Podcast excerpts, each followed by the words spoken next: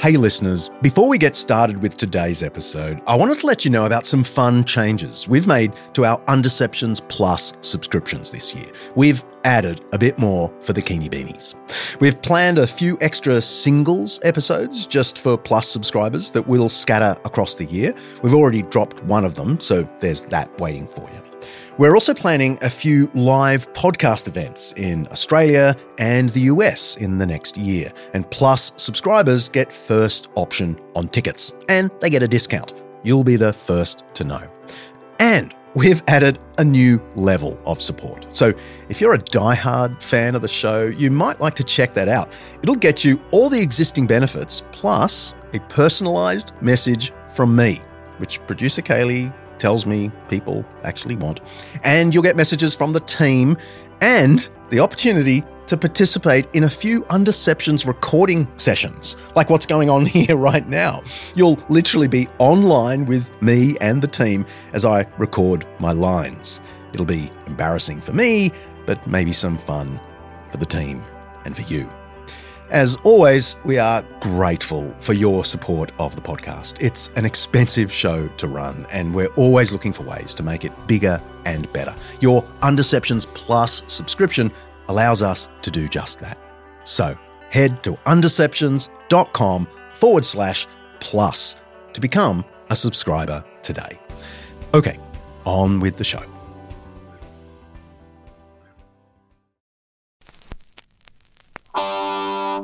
Hi,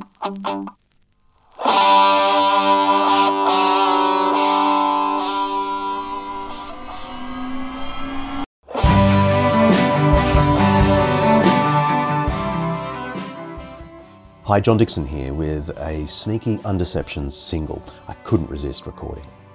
A remarkable event, though one that's hardly remarked upon, occurred on this day, 25 June 1788.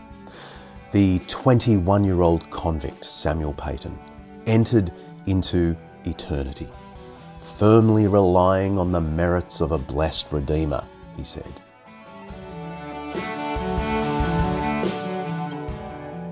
Let me wind back a bit.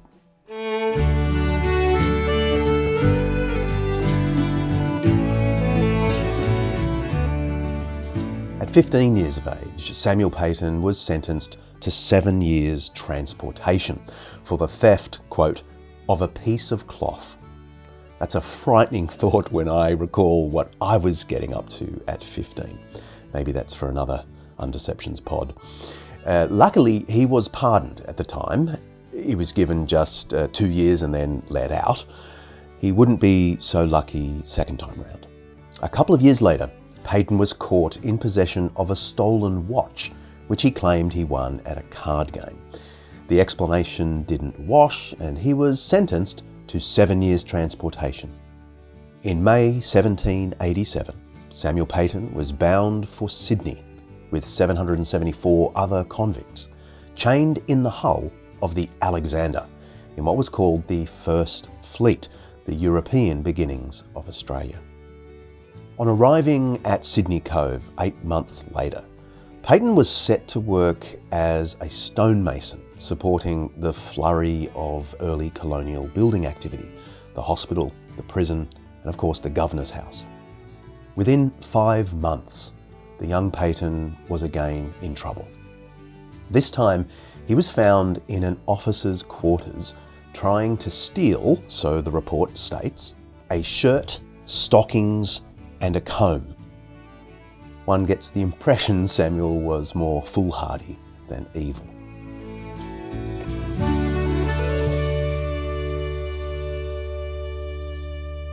Peyton was promptly tried and sentenced on Monday, June 23rd, 1788, and on Wednesday, the 25th, he was hanged on Sydney's public gallows, where the exclusive harbourside Four Seasons Hotel now stands. He was just 21 years old. Samuel Peyton would be just another name in a convict log, were it not for a letter he wrote to his mother with the assistance of an unnamed friend the night before his hanging. One of the First Fleet officers, named Watkin Tench, was so taken by the letter that he copied it out in his own journal, which was later published. Officer Tench was interested mainly in highlighting for his readership back in England that not the ignorant and untaught only, he writes, have provoked the justice of their country to banish them to this remote region.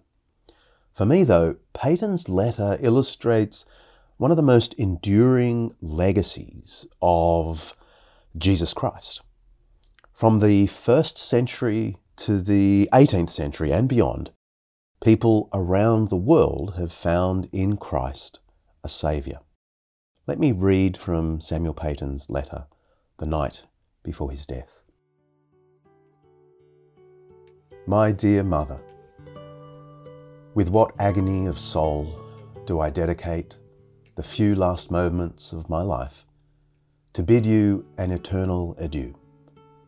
My doom being irrevocably fixed, and ere this hour tomorrow I shall have entered into an unknown and endless eternity.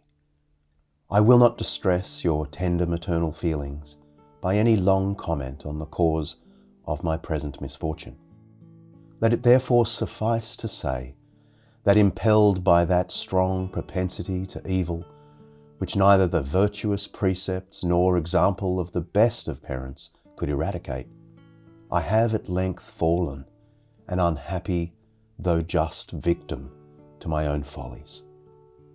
Too late I regret my inattention to your admonitions, and feel myself sensibly affected by the remembrance of the many anxious moments you have passed on my account.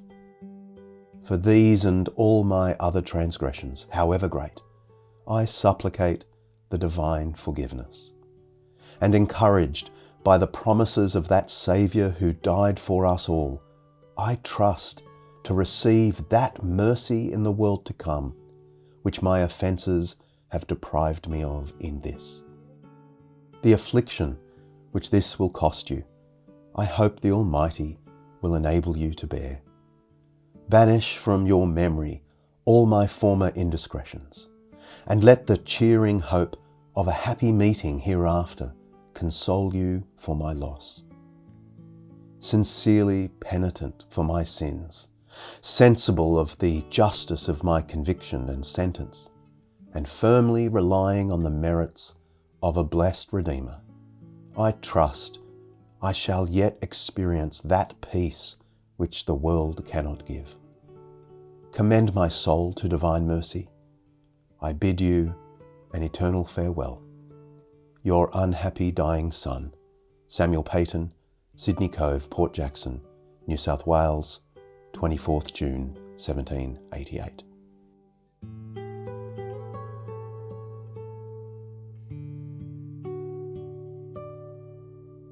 Peyton's hanging on the 25th is mentioned in several journals of the time.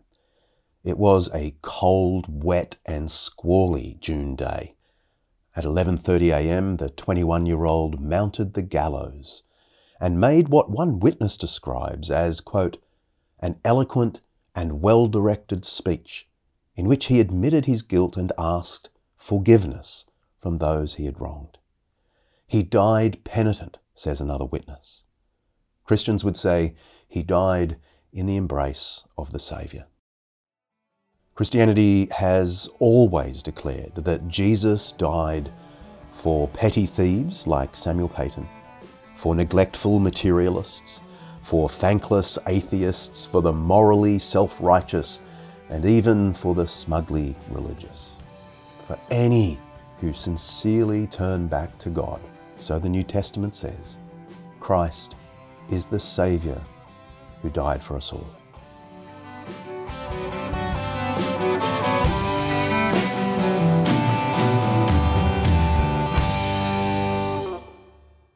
You've been listening to the Eternity Podcast Network, eternitypodcasts.com.au.